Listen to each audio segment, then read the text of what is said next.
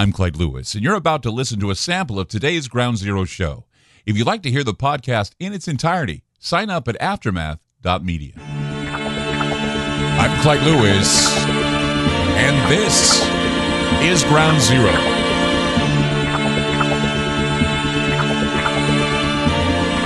The numbers to call tonight 503 225 0860.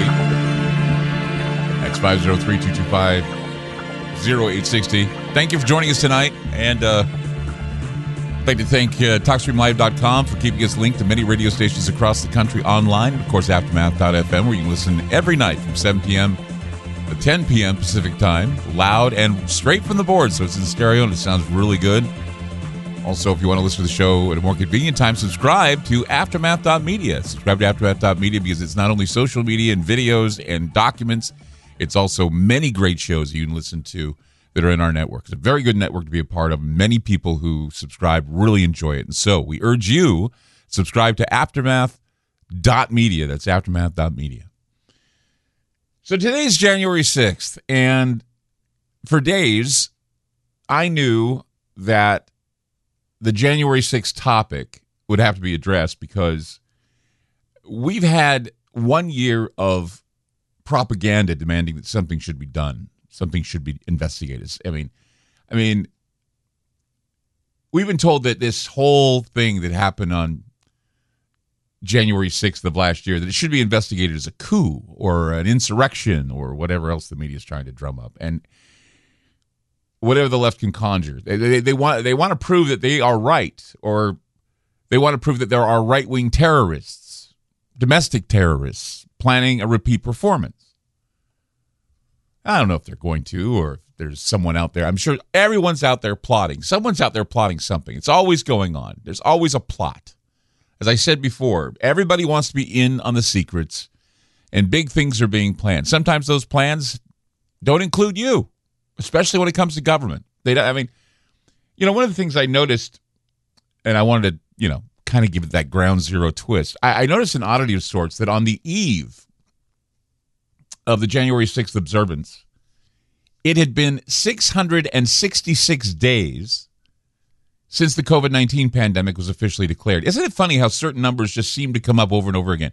666 days. On March 11th, 2020, the World Health Organization officially declared that COVID 19 was a global pandemic. According to timeanddate.com, Moving forward 666 uh, days brings us to January 5th, 2022.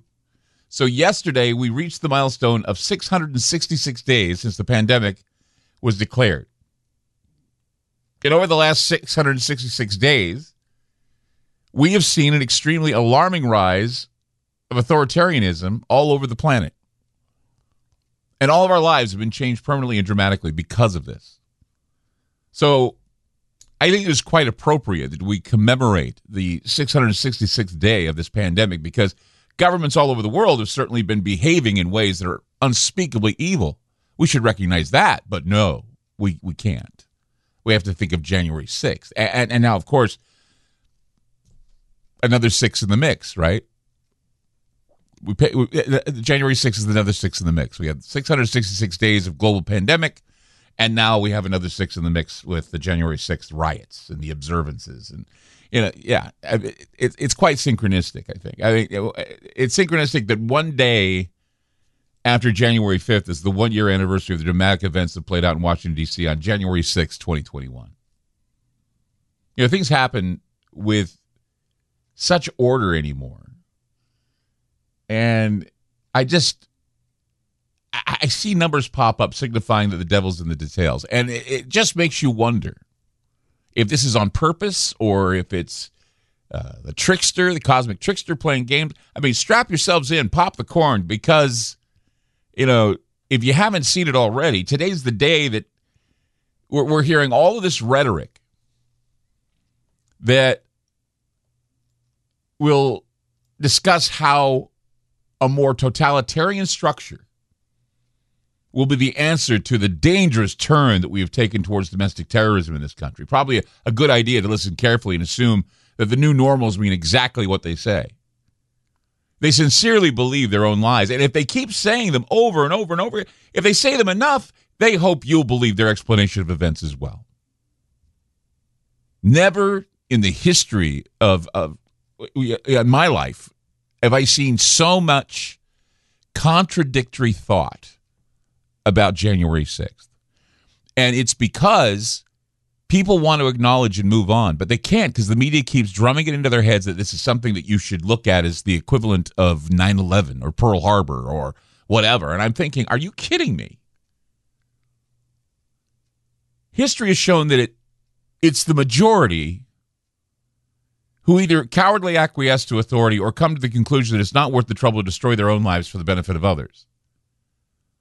January 6th, in my opinion, is not worthy of observance.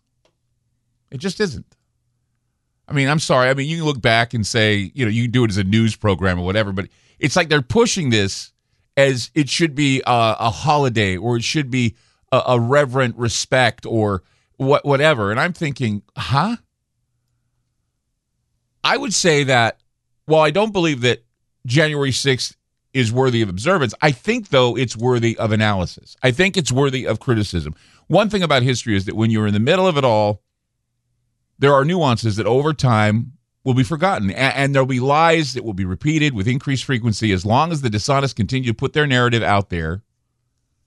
As long as they want to put out that narrative in, in a place where the agenda will be dividing and and, and that'll be a, a, the whole divisive idea will prevail. I mean, it's inevitable. And as the media tries to get you to observe January 6th, the day of insurrection, they want you to see it as comparable to Pearl Harbor or even worse, 9 11. It can be argued that January 6th was indeed a dark day in American history, but it started as a peaceful democracy check that turned into a criminal riot stoked by a number of things, mostly a president who was troubled about the election results. Now, I'm not saying that President Trump was responsible for this. I'm saying that President Trump ex- expressed his troubling uh, idea that the election uh, was not legitimate. And rather than investigating it, they did, they dismissed it. And this is where this is where everything fell apart. When people have questions and they're dismissed and they're ignored or they're made to feel inferior, they lash out they go on the attack. And and this is what happened on January 6th. 503-225-0860. That's 503-225-0860. I'm Clyde Lewis. You're listening to Ground Zero, and we'll be back. You just listened to a segment of Ground Zero. If you'd like to hear previous shows along with having access to our online library and social media platform, sign up now at aftermath.media. It's only $10 a month, and there's also yearly specials to fit your budget. Again, go to aftermath.media. I'm Clyde Lewis, and thank you for supporting Ground Zero.